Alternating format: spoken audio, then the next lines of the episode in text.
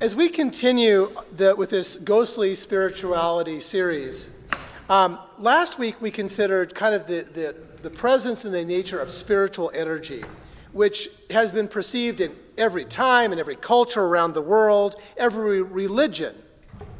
This energy goes by different names. And back in the 18th and the 19th centuries, um, in Europe it was called animal magnetism. And in traditional Chinese medicine, it was known as qi. To the Hebrews, it was called ruah, the breath of life that, um, that came into, into, it gives life to people and to, into the world. In Christians, we usually call it Holy Spirit, or the older term would be Holy Ghost. This power, this, this energy has been with us all along, and yet we have no empirical way to detect it yet let alone control it. Yet we live in a world that's full of spirits. And so, how do you know then which ones are benevolent and true? And not being able to empirically show, show things leads, opens the door to all kinds of fraud. In one of the letters written by John, and we're pretty sure it's the same John that wrote the gospel, you have this advice Dear friends, don't believe every spirit. Test the spirits to see if they are from God. Test the spirits. So that sounds simple enough, but how do you actually do that? So last Sunday in, uh, in the Kansas City Star, Bill Pierce actually turned me on to this, this story it's the story of a guy named John Harvey Mott, who moved to Kansas City back from New York back in the 1870s. Now, John Mott claimed to have the ability to conjure ghosts for his customers. And so he and his wife, they, they had this whole setup where they would make apparitions appear to come from a cabinet, which was later then investigated. And in, in 1885, Mott was arrested but later acquitted on fraud charges because the judge in that case said that everyone who took part in that spiritualism did it of their own free will, even though that they were fooled for a while. Now that case here in Kansas City came along at the same time as some other really high profile national cases, um, such especially the Fox sisters in New York. They had had they were running a whole fraud that lasted for decades and had defrauded thousands and thousands of people. And because of these really high profile cases, in the late 1800s, public belief in 19th century spiritualism went away. It became kind of discredited, it became discredited.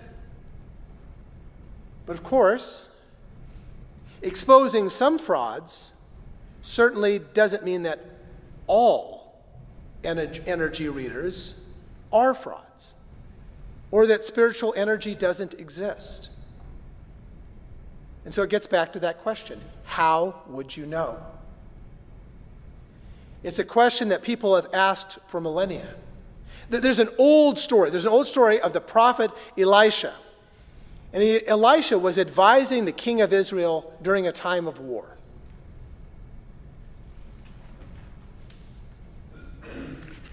Aram's king was fighting against Israel. He took counsel with his officers, saying, I'll camp at such and such a place. Elisha sent word to Israel's king Beware of passing by this place, because the Arameans are going down there.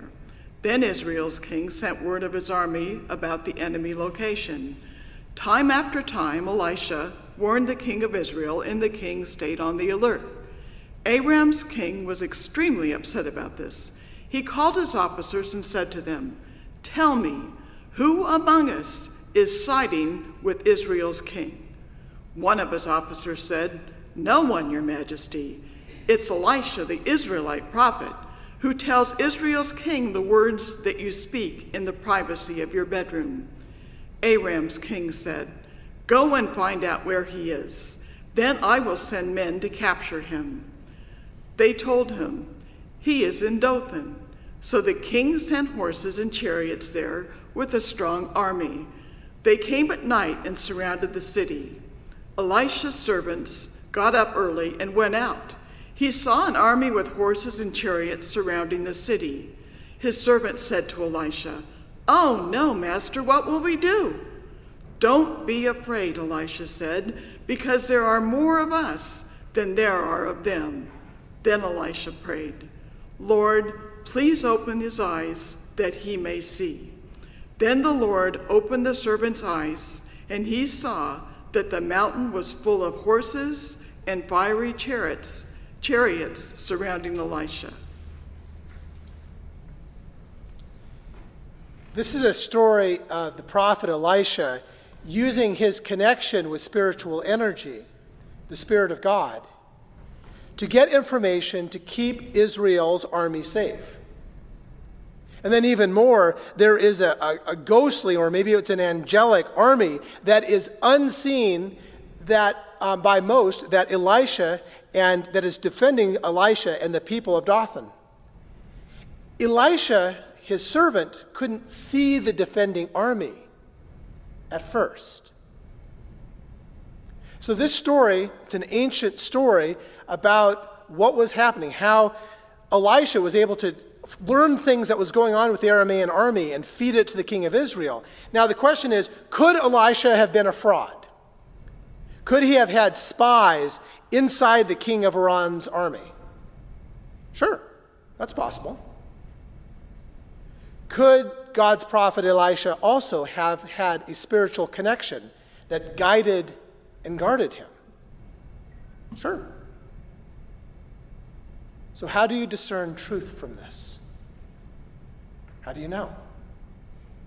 So, I've been on kind of a Shakespearean jag recently, and this is exactly the kind of question I remember being taught in high school in, in when, I, when I read Hamlet for the first time. Take a look. My hour is almost come when I to sulphurous and tormenting flames must render up myself. Alas, poor ghost. Pity me not! But let my serious hearing to what I shall unfold. Speak. I am bound to hear. So art thou to revenge when thou dost hear. What? I am thy father's spirit, doomed for a certain turn the night, and for the day confined to fasting fires till the foul crimes done in my days of nature are burned and purged away. But that I am forbid to tell the secrets of my prison house. I could a tale unfold whose lightest word would harrow up thy soul, freeze thy young blood, make thy two eyes like stars start from their spheres. But this eternal blazon must not be to ears of flesh and blood. List! List! Oh, list! If thou didst ever thy dear father love, Oh, God. revenge is foul and most unnatural murder. Murder. Murder! Most foul, as in the best it is, but this most foul, strange, and unnatural. Haste me to know it, that I with wings as swift as meditation or the thoughts of love may sweep to my revenge. I find thee apt.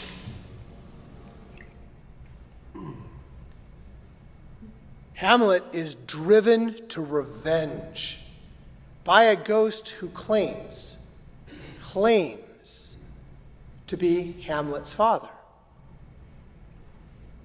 Because that ghost tells him to go on a quest for revenge, it brings about Hamlet's doom. Now, Hamlet, Hamlet just takes the ghost at his word. Ghost says, I'm your dad, I'm your father. But he only knows this because the ghost says so. Again, lots of room for fraud. Shakespeare knew that. And he opened the question to the audience, to the readers over the centuries. So, again, how do you discern truth from spirits? Now, this remains the question. Now, in the Torah, the first five books of the Jewish that are called the Jewish law, there are they, they say things like this. Don't allow a female sorcerer to live.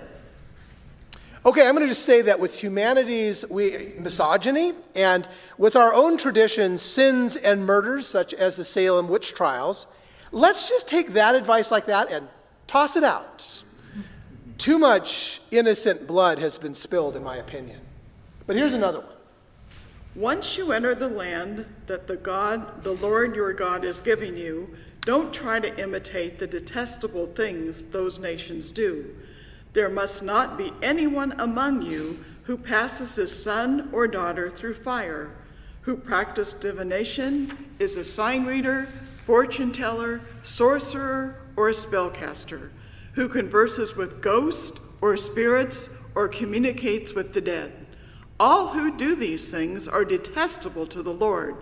It is on account of these detestable practices that the Lord your God is driving these nations out before you. Instead, you must be perfect before the Lord your God. These nations you are displaying listen to sign readers and diviners, but the Lord your God doesn't permit you to do the same. The Lord your God will raise up a prophet like me from your community, from your fellow Israelites. He's the one you must listen to. The ancient scriptures never deny that connecting with spiritual power is impossible. They never deny that. In fact, quite the opposite. The law, though, the law just prohibits the practice. And so the question is always well, why?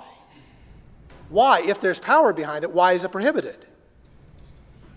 And it in my way of thinking, it is probably because it is so open to fraud and spiritual manipulation.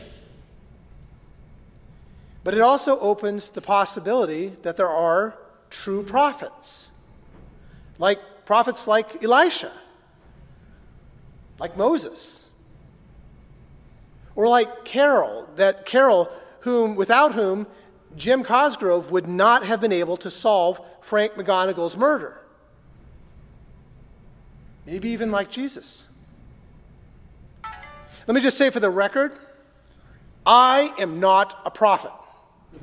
That is not a gift that I've got. I, I can sense the Spirit, but I cannot reliably understand it. That's not a gift, not a gift I have. The Spirit guides me but it often takes me a long time to recognize or to understand. So if you're ever asking me for prophecy, don't ask. I don't know. That's not my gift. Yet I do believe that there are those who may have those gifts. But I am extremely skeptical. I've said it before and I'll say it again. You're only a prophet if you're right.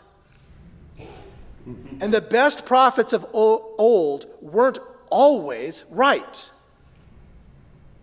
And so, what it comes down to is this it comes down to trust. And trust is just another word for faith. Faith is the reality of what we hope for, the proof of what we don't see. Faith is trusting that there is more going on in this universe than we can know or that we can see. And Jesus advises us to be as wise as serpents and as innocent as doves. And skepticism is wise because there are a lot of frauds. And innocence, being open to God's Holy Spirit, that presence that is at work in our world, that is also essential. Now, if you're ever interested in the history, people for centuries have tried to create rules to govern how prophets are determined to be real or not. And if you're interested in that, come to coffee with me on Wednesday. I, will go over all the history to it. But I'll tell you, I'll tell you this for now. For all the effort that has been done over the centuries on that, no one knows. They try, but no one knows. So my advice is this.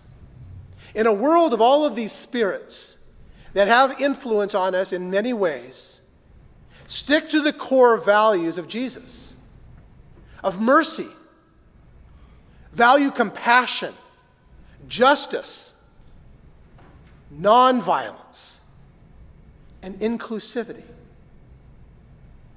And if, like the ghost in Hamlet, anyone tells you that uh, to follow a path that does not or works against those values, that is not the way. No matter how much they claim the ends may justify the means. Will you pray with me? Holy Spirit, guide me and guard me through the perils of this life. Be my wisdom and my true word. Shepherd me with light and love until we are one.